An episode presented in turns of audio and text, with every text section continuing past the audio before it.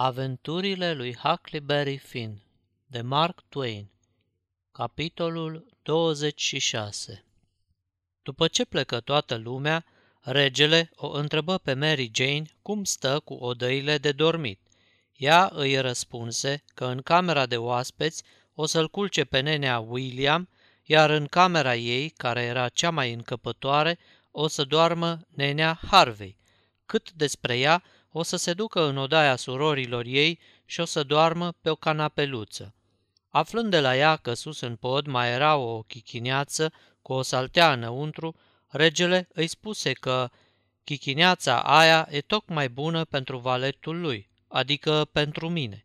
Mary Jane ne însoți până sus și ne arătă odăile, care erau mobilate simplu, dar plăcut.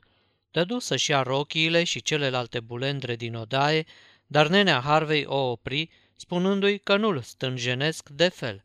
Rochiile erau atârnate pe pereți după o perdea lungă de pânză. Într-un ungher era un cufăr vechi de piele, iar în alt ungher se zărea o cutie de chitară. Jur împrejur erau împrăștiate tot felul de bagateluri și nimicuri din alea cu care își împodobesc fetele odăile. Regele își dădu cu părerea că toate marafeturile astea fac mai plăcută și mai prietenoasă odaia, așa că mai bine să le lase acolo. Odaia ducelui era foarte mică, dar tocmai bună pentru el, la fel și chichiniața mea. În seara aceea dădură o masă pe cinste, la care fură poftiți o sumedenie de bărbați și femei – eu stăteam în spatele regelui și ducelui și îi serveam, iar ceilalți oaspeți erau serviți de negri. Mary Jane ședea în capul mesei alături de Suzana. Se văita mereu că pâinișoarele nu-s bune, că nu-i cine știe ce, nici murăturile, că puii fripți nu-s destul de fragezi și alte bazaconii de-astea pe care muierile au obiceiul să le spună ca să te silească să le auzi bucatele. Oaspeții îi răspundeau că totul e fain. Cum de vă ies așa de bine rumenite pâinișoarele? De unde ați făcut rost de castraveciorii ăștia minunați și fel de fel de mofturi de-astea care se aud de obicei pe la mese? Când îi sprăviră de înfulecat, eu și cu fata cu buza de iepure ne-am hrănit în bucătărie cu rămășițele ospățului. În vreme ce celelalte fete dădeau o mână de ajutor negrilor să strângă masa – Fata cu buza de iepure începu să-mi pună o mulțime de întrebări despre Anglia. O cam băgasem pe mânecă și simțeam că îmi fuge pământul de sub picioare. L-ai văzut vreodată pe rege?" mă întrebă ea. Pe care? Pe William al patrulea? Sigur că da. Vine mereu la biserica noastră. Știam că murise cu ani în urmă, dar nu i-am spus-o. Cum așa? Merge mereu la biserica voastră?" mă întrebă fata. Da, în fiecare duminică stă în strana din fața noastră, de cealaltă parte a Amvonului. Credeam că trăiește la Londra. Firește, dar unde vrei să trăiască? Bine, dar tu locuiai parcă la Sheffield. Văzând că o scrântisem, m-am prefăcut că mă nec cu un oscior de pui ca să câștig timp și să mă gândesc cum să ies din încurcătură. Voiam să spun că vine mereu la biserica noastră, ori de câte ori e în Sheffield. Asta se întâmplă numai vara, când vine acolo pentru băile de mare. Ce tot vorbești? Păi Sheffield nu e pe țărmul mării.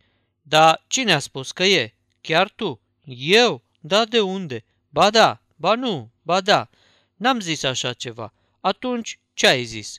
Am zis că venea să facă băi de mare, atâta tot.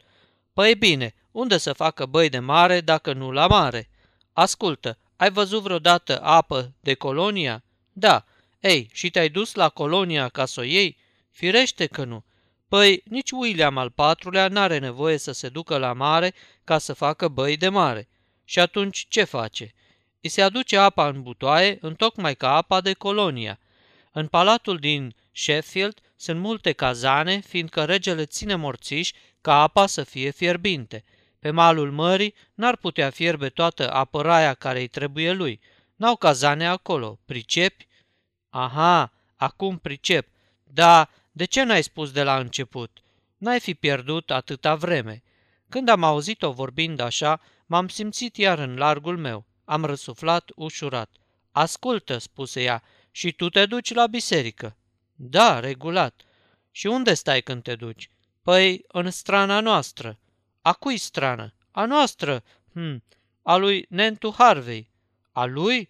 Dar ce are el nevoie de strană? Păi, ca să șadă, ca tot omul. Dar ce credeai? Eu credeam că stă în amvon. Să-l ia dracu, uitasem că-i popă. Văzând că iar o făcusem fiartă, m-am mai necat cu un oscior și după ce am chipzuit temeinic, i-am spus. Știi că ești bine? Ce, crezi că într-o biserică nu-i decât un popă? Dar de ce ar fi nevoie de mai mulți? Auzi, când e vorba să predici în fața unui rege, zău, n-am mai pomenit o fată ca tine. Află că pe puțin 17 popi. 17! Dumnezeule, n-aș îndura una ca asta, să știu de bine că nu mai ajung în rai, pe semne că predica ține o săptămână întreagă. Aș, de unde? Nu predică toți deodată, câte unul pe zi. Și ceilalți ce fac? Hm, nu prea fac mare lucru. Se foiesc prin biserică, umblă cu talgerul, lucruri de-astea, dar mai tot timpul nu fac nimic. Și atunci, de ce stau acolo? Păi, de podoabă, văd că nu știi nimic. Nici nu vreau să știu asemenea prostii. Ea spune, cum se poartă englezii cu slugile? Mai bine decât ne purtăm noi cu negri. Nu, acolo o slugă nu-i deloc luată în seamă. Se poartă cu ei mai rău decât cu câinii. Și nu li se dă liber de Crăciun, de anul nou și de 4 iulie, ca la noi. Fii serioasă, se vede că n-ai fost în Anglia niciodată. Ascultă, puză de, adică Joana, află că n-au nici măcar o zi de odihnă pe an. Nu se duc niciodată la circ, nici la teatru, nici la spectacolele cu negri, ce mai, nicăieri. Nici la biserică, nici. Păi ziceai că te duci regulat la biserică. Hai, iar o făcusem de oaie. Uitasem că valetul bătrânului. Dar, într-o clipă, am găsit o explicație. I-am spus că un valet nu-i tot una cu o slugă și că, vrând nevrând, trebuia să mă duc la biserică și să stau cu familia potrivit obiceiului. Dar se vede treaba că n-am lămurit-o prea bine, fiindcă nu păru mulțumită de ce-i spusesem. Pe cuvânt de onoare că nu mi-ai turnat la minciuni? Pe cuvânt de onoare. Nici o minciună, niciuna, zău. Pune mâna pe cartea asta și jură. Văzând că nu-i decât un slovar, am jurat cu mâna pe el. Fata părut ceva mai mulțumită și îmi zise, Așa, încep să mai cred câte ceva din ce mi-ai spus, dar unele n-am să le cred nici în ruptul capului. Ce n-ai să crezi, Joe?" o întrebă Mary Jane, care tocmai intrase pe ușă, urmată de Suzana. Nu se cade și nu-i frumos din partea ta să vorbești așa unui străin, care e atât de departe de ai săi. Ție ți-ar place ca cineva să se poarte așa cu tine? Uf, Mary, totdeauna sări în apărarea cuiva fără să fie nevoie. Nu i-am făcut nimic. Mi-a turnat niște gogoși și am zis că n-am să le înghit pe toate. Altceva nu i-am spus și cred că din atâta lucru nu o să-i se facă rău. Nu-mi pasă ce și cât i-ai spus. E străin în casa noastră și nu se cuvenea să-i spui nimic. Să fi fost tu în locul lui, ai fi murit de rușine. Unui străin nu se cade să-i spui nimic jignitor. Dar bine, Mary, spunea că... N-are a face ce spunea, nu despre asta e vorba. E vorba că trebuie să te porți bine cu el și să nu-i spui lucruri care să-i aducă aminte că nu se află în țara lui și printre ai săi. În gândul meu îmi ziceam, și pe o fată ca asta o las eu să fie jefuită de scorpia aia bătrână? Suzana se amestecă și ea în vorbă, ținându-i isonul. Tii, ce perdaf a tras buzei de iepure, mi-am zis atunci, încă una pe care o las jefuită de tâlharul ăla. Mary Jane îi mai trase și ea o praftură în felul ei drăgălaș și blajin de-o făcut praf pe sărmana buză de iepure, care îi zbucni în plănăs. Hai, liniștește-te, îi spuseră celelalte două, cerei iertare. Ea se supuse și îmi ceru iertare, spunându-mi vorbe așa de frumoase că mi venea să-i torn un car cu minciuni numai să o aud încă o dată. Și îmi ziceam în gând, și pe asta o las eu să o jefuiască de bani hoțomanul ăla. După ce îi sprăvi, se străduiră tu strele să mă îmbuneze ca să mă simt ca la mine acasă și între prieteni. Îmi venea să intru în pământ de rușine și mă simțeam așa de prost încât m-am hotărât să le aduc banii îndărât, fie ce-o fi. Le-am spus că mă duc la culcare. Nu era o minciună, fiindcă tot aveam de gând să mă culc odată și odată. Rămas singur, am căzut pe gânduri. Ce să fac, îmi spuneam, să mă duc în taină la doctorul ăla și să-i dau un vileag pe tâlhari? Nu, nu e bine. S-ar putea să spuie de unde a aflat și atunci regele și ducele au să mă scarmene zdravăn. Să mă duc să-i spun lui Mary Jane între patru ochi? Nu, nici așa nu-i bine. Au să ghicească după fața ei și au să-și ia tălpășița cu bani cu tot. Și dacă fata o să ceară ajutor până să se termine povestea, o să fie vai de pielea mea. Nu, nu-i decât o cale, să fur banii fără ca ei să mă bănuiască. Au găsit aici o comoară și n-au să se care până n-au să stoarcă tot ce-or putea din familia și din târgul ăsta. Așa că timp am berechet. O să fur banii și o să-i ascund. Și când o să fiu departe, o să-i scriu lui Mary Jane un răvaș în care o să-i arăt unde i-am ascuns. Cel mai bine ar fi să-i iau la noapte. Nu de alta, dar s-ar putea ca doctorul să nu fie așa de nepăsător cum se lăuda că e și te pomenești că-i bagă în sperieți, silindu-i să o șteargă la iuțeală de aici. Va să zică, mă duc să cotrobăiesc prin odăile lor, mi-am spus. Coridorul de sus era cufundat în întuneric, dar am dibuit odaia ducelui și am început să-mi caut drumul cu mâinile. M-am răzgândit însă și am intrat în odaia regelui, socotind că pe ăsta nu l-ar răbda inima să lase banii pe mâna altuia. Am început să cotrobui pe acolo, dar mi-am dat seama că n-am să fac nicio brânză pe întuneric. Se înțelege însă că n-avea rost să aprind o lumânare, așa că m-am hotărât să fac altceva, să-i pândesc și să trag cu urechea. Peste câteva clipe le-am auzit pașii și m-am repezit să mă ascund sub pat, dar patul nu se afla unde credeam eu, așa că, dând perdeaua care acoperea rochiile lui Mary Jane, m-am furișat în dărătul ei.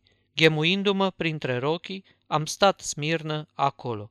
Ăia intrară în odaie și închiseră ușa.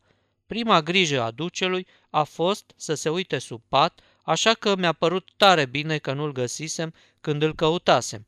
Și cu toate astea, când nu ții să fii văzut, nimic nu-i mai firesc decât să te vâri sub pat. Apoi se așezară amândoi, iar regele spuse, Ei, ce e? Zi, dar pe scurt, fiindcă e mai bine să ne ducem jos ca să ne vedem de boceală, decât să stăm aici, la cucurigu. Cine știe ce o fi zicând ăia despre noi? Aceasta este o înregistrare Cărțiaudio.eu. Toate înregistrările Cărțiaudio.eu sunt din domeniul public. Pentru mai multe informații sau dacă dorești să te oferi voluntar, vizitează www.cărțiaudio.eu. Uite despre ce e vorba, capeținule. Nu-i plăcut și nici ușor de spus. Doctorul ăla nu-mi iese din minte. Vreau să știu ce ai de gând. Eu am o idee și socot că-i bună. Zio, duce, cred că ar fi mai sănătos să ne luăm tălpășița până la trei dimineața și să o pornim pe râu cu ce avem. Nu uita ce ușor am pus mâna pe banii ăștia, ni i-au dat înapoi, sau, mai bine zis, ni i-au aruncat în brațe, când noi socoteam că o să trebuiască să-i furăm. Sunt de părere să lichidăm și să o tulim. Chestia asta nu mi-a plăcut deloc. Cu o oră, două înainte, ar fi fost cu totul altceva. Dar acum eram tulburat și dezamăgit. Ce face?" izbucni regele. Fără să punem mâna pe restul moștenirii, să ne cărăbănim ca niște fraieri, lăsând în urma noastră marfă de 8-9 mii de dolari pentru cine să o nimeri să o strângă și încă marfă ca asta, așa de faină și ușor de vândut? Ducele îi răspunse, bodogănind, că se mulțumește cu sacul cu galbeni și că nu-i trebuie mai mult, nu vrea să fure toată averea unor orfeline. Ce tot vorbești?" se burzului regele. Nu o să le furăm decât banii ăștia. Au să sufere doar ei care au să cumpere casele și pământurile, fiindcă de îndată ce au să afle dacă nu noi suntem apropitarii și au să afle asta foarte curând după plecarea noastră, vânzarea nu o să mai stea în picioare și totul o să revină moștenitorilor. Orfelinele tale au să-și recapete casa și asta le ajunge. Sunt tinere și vioaie și pot să-și câștige ușor existența. N-au să sufere. Păi, gândește-te, pe lumea asta sunt mii și mii de oameni care nu duc așa de bine ca ele. Fii pe pace, n-au să aibă de ce să se plângă. Regele îl duse astfel cu vorba până ce ducele în cuvință, dar adăugă că, după părerea lui, ar fi o prostie să mai rămână cu doctorul ăla pe urmele lor. Dă-l dracului de doctor, se rățoi regele, ce ne pasă nouă de el? N-avem oare de partea noastră pe toți neghiobii din târg și nu-s ăștia grosul în orice oraș din lume? De dură să coboare, dar ducele mai avea ceva pe limbă. Cred că n-am ascuns banii unde trebuie. Asta mă mai înveseli. Începusem să cred că n-am să aflu nimic de la ei. De ce? întrebă regele.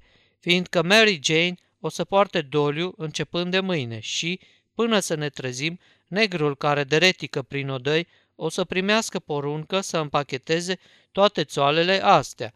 Ai mai văzut negru care să găsească bani și să nu ia și el niscaiva cu un prumot? Bravo, duce! Văd că ți-a venit mintea la cap, spuse regele și începu să scotocească pe sub perdea, la câțiva pași de locul unde mă ascunsesem. M-am lipit de perete și mi-am ținut răsuflarea. Cei drept tremuram ca varga. Mă întrebam ce mi-ar spune dacă m-ar prinde și mă gândeam pe unde să scot cămașa, la o adică. Dar în doi timpi și trei mișcări, regele trase sacul, fără să simtă că eram pe aproape. Apucară sacul, îl vărâră într-o gură a mindirului de paie de sub salteaua de fulgi și, îndesându-l bine, spuseră că totul e în regulă, fiindcă un negru nu se atinge decât de salteaua de fulgi, iar pe aia de paie nu o întoarce decât de vreo două ori pe an, așa încât nu mai era nicio primejdie ca sacul să facă picioare. Eu însă știam mai bine ca ei. L-am scos de acolo înainte să fi ajuns ei jos. M-am urcat pe bâșbâite în chichineața mea și l-am ascuns acolo, până îi putea să-i găsesc un loc mai bun. Îmi ziceam că ar fi mai bine să-l pitesc undeva pe afară, fiindcă ăia aveau să scotocească prin toată casa, văzând că le lipsește sacul. Puteam să jur că așa o să se întâmple. M-am culcat cu țoalele pe mine, dar să fi vrut și tot n-aș fi putut adormi. Atât de nerăbdător eram să-i sprăvesc treaba. Nu trecu mult și cei doi se întoarseră. M-am dat jos din culcuș și m-am lungit pe scăriță cu bărbia proptită de marginea ei, așteptând să văd ce se întâmplă. Spre norocul meu, nu s-a întâmplat nimic. Când s-au stins ultimele zgomote ale nopții și până să înceapă acelea ale dimineții, am coborât tiptil pe scăriță. Sfârșitul capitolului 26